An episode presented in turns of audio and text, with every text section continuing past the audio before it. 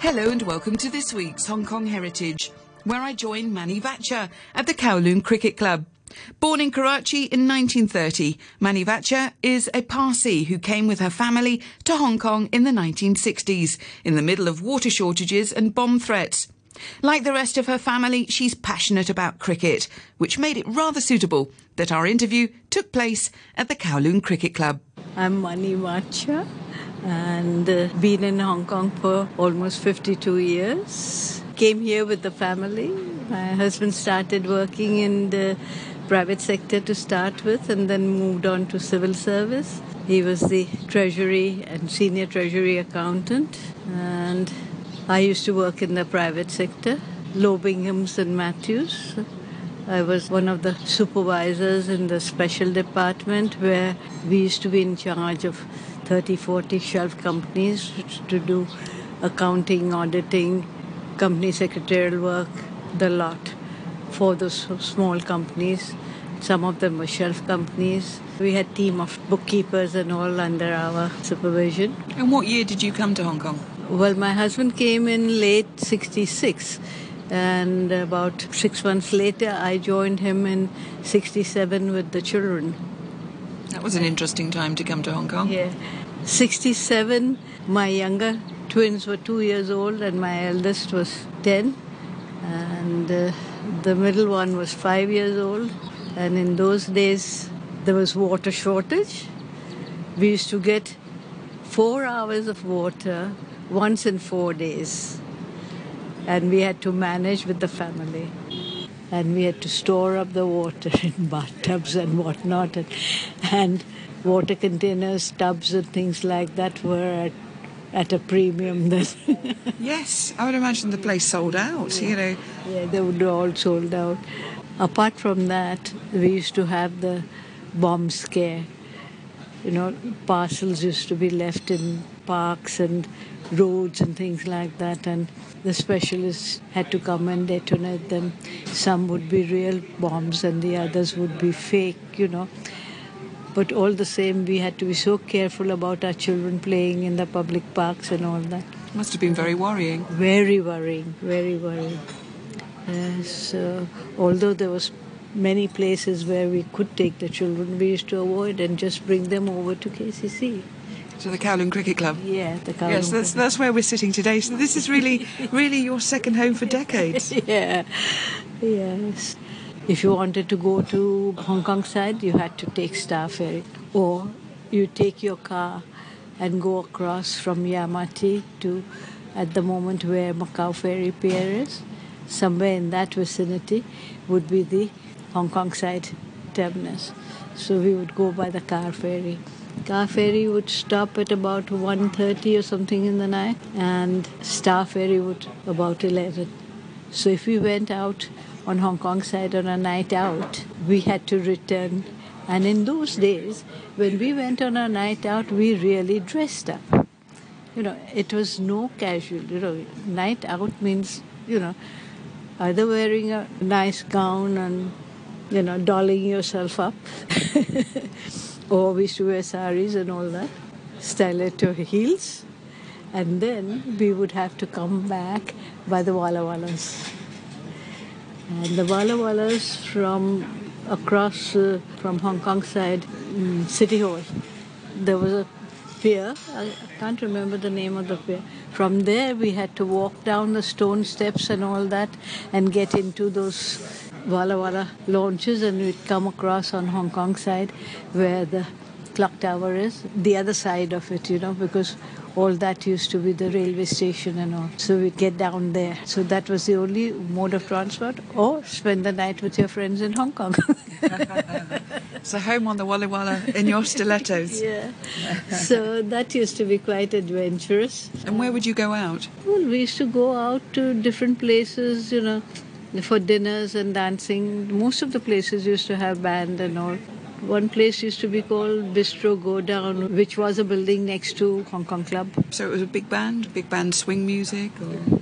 Well, it wasn't a very big band, either a quartet or a quintet or something like that, but it would be live band. They used to have at China Fleet Club, used to have the Molly's Music Hall, which would be like a revue. So, a revue of music hall numbers or numbers actually that were in the 60s and 70s? Well, it used to be a mixture of everything, you know, the old tunes and all that also. I was lucky in the sense that we had a Chinese amah who was working for us, who was English speaking. And in those days, there were no restrictions about bringing domestic helpers. So the girl who was working for us in India, we came from Bombay, so the girl who was working for us in Bombay, I asked her if she would like to come along with us. So when I joined my husband with the children, we sailed out. So she came along with me and she served me for three years and then she went back. By that time, the children were a bit grown up and uh, we were able to get someone else again from India. So I always had one Chinese amah and one one Indian amah. What made you decide to come to Hong Kong? Well, we got married in 1956. At that time, after independence in India, Nehru had all those five-year plan, the thing, and movement was very restricted. To go out of India to travel, you had to get foreign exchange and the Reserve Bank would give you a very limited amount of money. And my husband's background, his grandfather, maternal grandfather, was originally from Persia, from Tehran. And he had moved to Shanghai for trade purposes. And they had silk mills and all that. So when my husband was about nine, ten years old, after his confirmation ceremony, what we Parsis call Naujot ceremony, the mother took him to Shanghai to meet the grandparents. At that time, my husband's grandfather was very ill, almost on his deathbed. And the war broke out, and the Japanese joined the war in 1941. So everybody said, Kitty, go back to India to your family because this is the last sailing to India. There won't be any more sailings. So she refused. She says, China, you know, China Japan was going on for so many years and all that, nothing, you know. So I'm not going, leaving my father on his deathbed. And that was the last sailing. And they were stuck till end of the war in Shanghai. So my husband's formative years were in Shanghai. So his outlook was quite different from children who grew up in India. With the result that when all these restrictions came, he was very uneasy. So he wanted to get out of India. But he wanted to go to a place where there was cricket. because he always used to tease me to say, Cricket is my first love. My second love is my wife, and the third love is my car. Do you like cricket? Oh, I love cricket because I also grew up in a family where my father used to play tennis and my uncles used to play cricket and used to captain the Gymkhana teams and things like that. So I also grew up in a sport loving family. So when I was in uh, university, I started doing scoring for the university, our college team, you know. So I got involved in it. And when we came here also in Hong Kong, for good 20 years, I 20, 20 odd years, I used to score for the Saturday afternoon, Saturday league games. So it's quite apt that we're sitting here at Kowloon Cricket Club. yeah, yeah. So Kowloon Cricket Club has been a second home to us. Yeah, so I used to do the scoring, and your husband would play. Yeah, my husband would play. Then my son started. You know, the eldest son started playing, and then my eldest son's son, the grandson, started playing. So I'm happy and proud to say that our family, the Vacha family, is the only family in the history of Hong Kong where three generations on the trot have represented Hong Kong in national games. That's very impressive. Mm, because my husband used to play at that time, of course, it was representing colony. My eldest son used to play, also representing colony. And then my grandson used to play in different junior groups, you know, started playing from under 11s, under 13s, under 15s, under 17s, under 19s. And some of the age groups, I can't remember exactly what. He'd captained also the Hong Kong team, the junior teams, of course. So you, you were born and grew up in Bombay? Uh, my husband was born and grew up in Bombay. Well, till the age of 10, he grew up in Bombay and then Shanghai and then back to uh, Bombay for university when uh, the Indian government chartered a ship to repatriate all the Indian nationals who were stranded in Shanghai. But I was born in Karachi at that time, undivided India. But for university education, I moved to Bombay. And what did you study? I did my commerce and accounting degree. So, how many years was that? Well, my husband was also there in the same batch, and we passed our BCom this thing in 1951. You then uh, started to become a young mum at that point, or were you also no, working? No, I, was, I was working. Uh, we got married in 56 because my husband did his chartered accountants. And at that time, they were so prejudiced against the ladies that I wanted to do my chartered accountancy. But in those days, the chartered accountants firms were very small. Three partners, or maximum a firm like in India, a firm like Ferguson's, which is the counterpart of now Deloitte's, previously Peat Marwick or Price Waterhouse. Each partner was allowed to take three article clerks to do the articleship. And one of the firms belonged to our professor and he turned around and told me, he says, Mani, I don't doubt that you will not be able to complete your chartered accountancy. But you, like other girls, will work for a few years, get married, have a family, and spoil the chance of a boy. So I'm sorry, I will not give you admission. So after graduating, I spent one year trying to get admission, and then, very frustrated, I started working. And my husband did his chartered, and after that, he started working. And once he started working, and once he, after probation and all that, once he was confirmed and all, and we could stand on our own feet, then in 56 we got married. Tell me about your wedding. Well, it was just a normal Parsi wedding. Ours was, by comparison, a modest one. Uh, about 200 odd guests right? A modest one. yeah, yeah.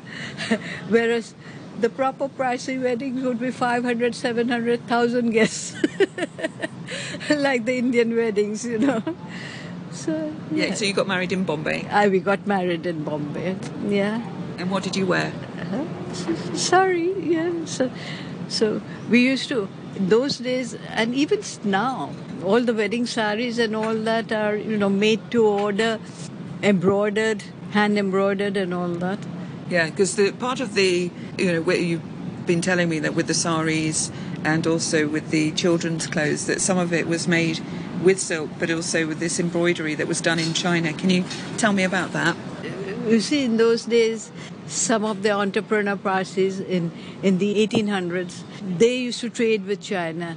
They started with opium trade and they switched over to silks export, you know, import of silks and things like that from China.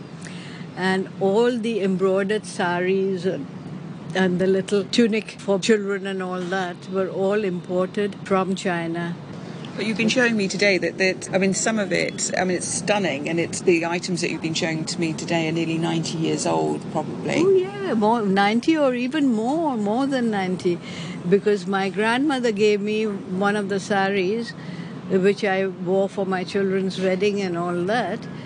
And she gave it to me when my first one was born, and she must have had it in her camphor chest for ages, you know. So they could be 90 or more than a century old. And they have also, I mean, the, the embroidery you were saying was like French knot. Um, diff- different types of embroidery, especially the, the small ones, like the children's tunics and things like that were all made with French knots, and the saris and all, because they had to cover six yards, would be done in satin stitch and all that. And there used to be loads and loads of sari borders, which were also imported from there.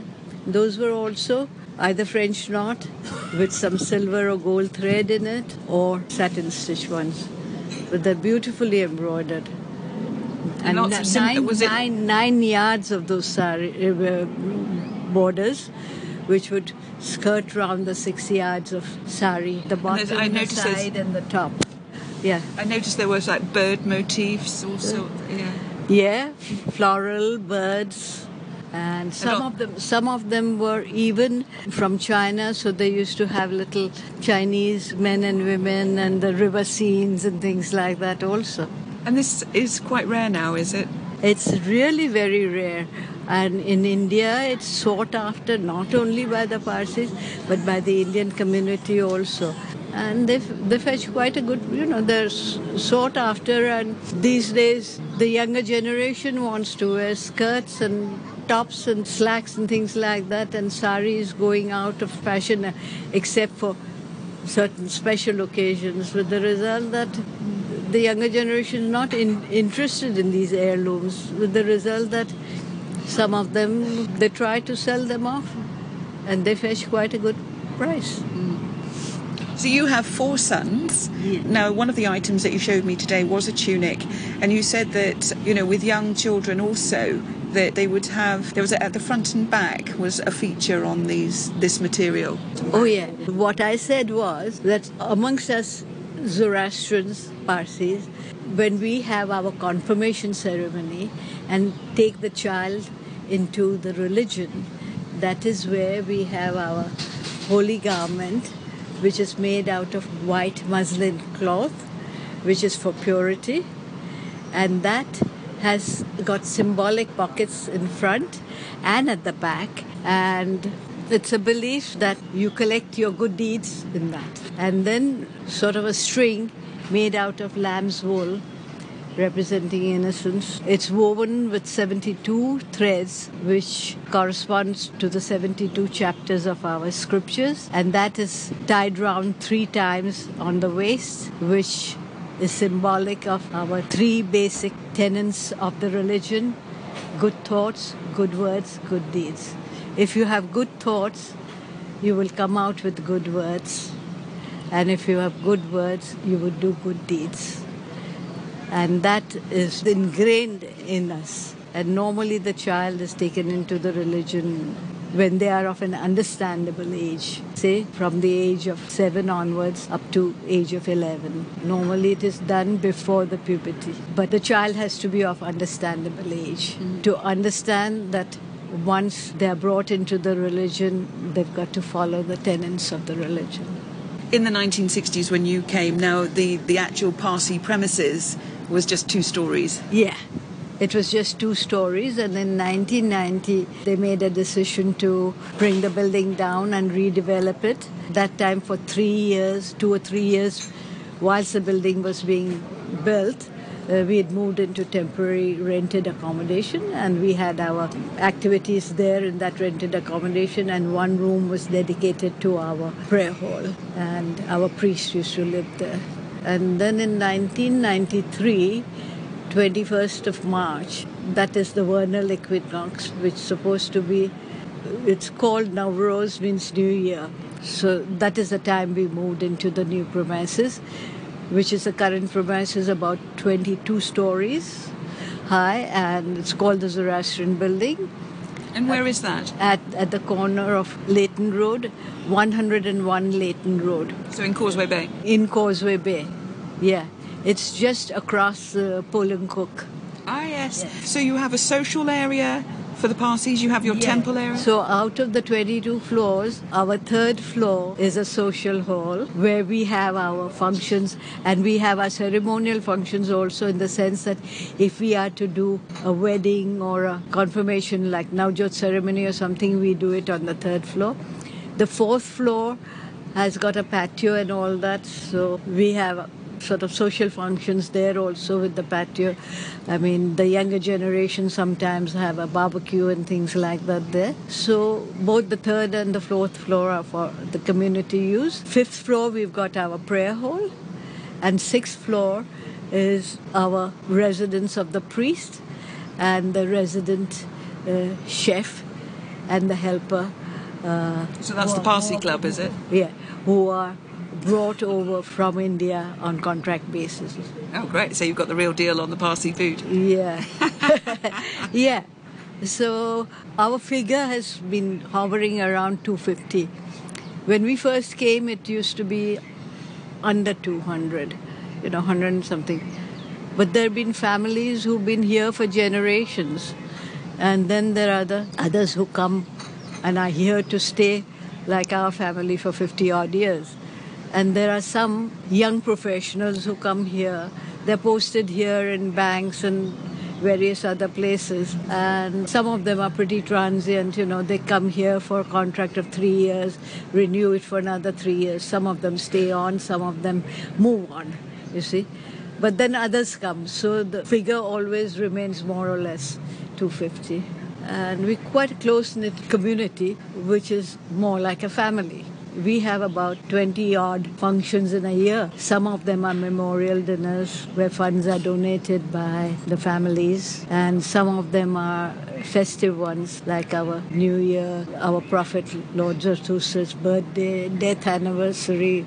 Our calendar is 12 months and each month is 30 days. And the 12 months and the 30 days it's not like first second third. They are dedicated to angels and archangels and things like that. So when there is the month of a particular angel or the guardian angel of water or the guardian angel of fire and the day also is represented. So it is the day and the month of that particular guardian angel of fire or water or whatever it is so those are the days, guardian angel of all souls. Those are the days where they have some sort of a celebratory dinner also.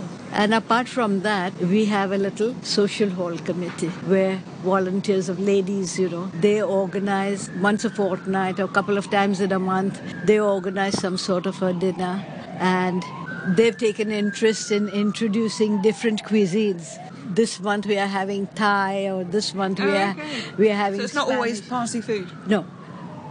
For the community dinners organized by the association are usually Parsi dinners, but when the social hall committee organizes the dinners, they are contributory dinners, although they've been subsidized by the association as well.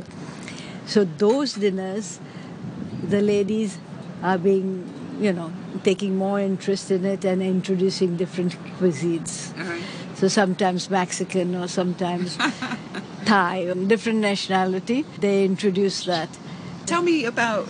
I mean, you don't have to tell me right across the Parsi cuisine, but what do you like cooking that's Parsi? Well, our Parsi, the most known Parsi dish is supposed to be dansak. Dansak is a sort of a caramelized fried rice served with dal, which is mixed with various vegetables, a few different types of dals mixed with vegetables, all boiled with some sort of meat, either chicken or lamb or whatever it is. And then it is you know, different spices and things like that are fried and put in that and boiled in that. And that's a very spicy meat dish which you eat on top of the caramelized rice. Many a times for festive occasions, they have the same dal without any meat and they serve it with rice, which has been made like a lamb biryani or a mutton biryani or something like that.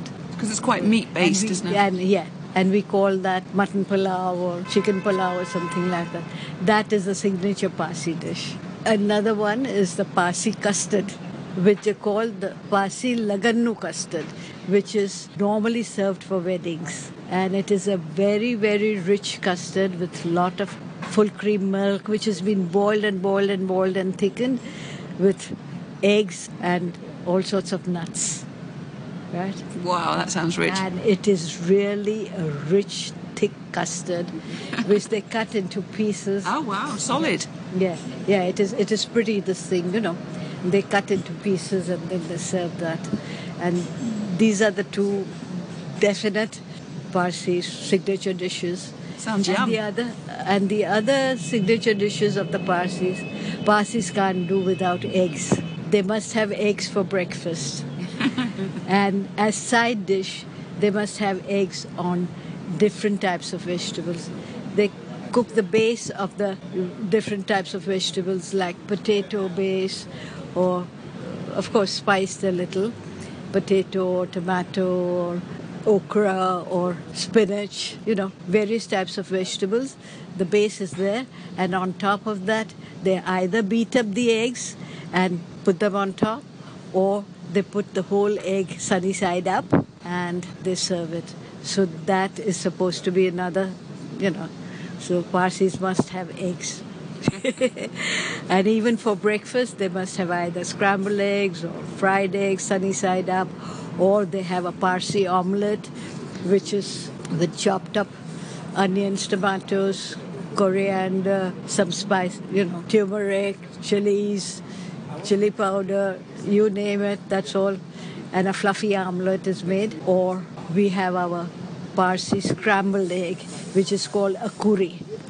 So for that also we make onion, garlic, ginger, tomato, green chilies, all these. We make a we fry all that and make a, a mixture, and then we whip up the eggs with milk, and then you make sc- scramble it. And that is supposed to be another signature dish. Many families, if they don't have it for breakfast, they have it for a side dish for dinner.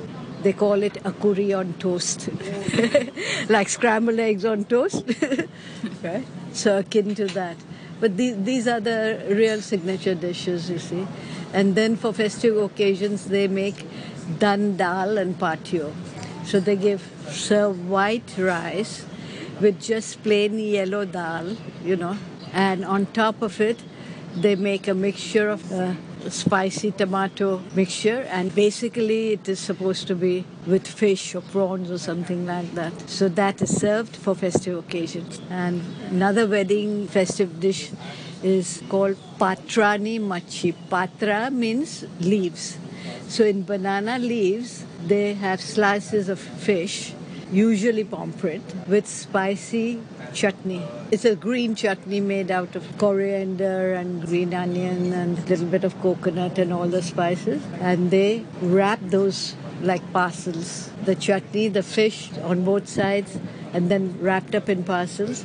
And then they What do you wrap them up in? Banana leaves? Or? banana leaves. Yeah. Banana leaves, they wrap it up and then they steam it. And then they serve the whole parcels as such at the table, and you're supposed to remove the leaves and eat the fish and the chutney, which is really yummy. Does it make your mouth water? I'm hungry. My thanks to Mani Vacha there, introducing me to Parsi traditions and customs and the beautiful embroidery that fortunately is still being kept as superb pieces of cultural heritage. I'm hoping to meet up with one of Mani Vacha's sons later in the year to do a programme on Kowloon Cricket Club. Thanks for listening and join me next week on Hong Kong Heritage.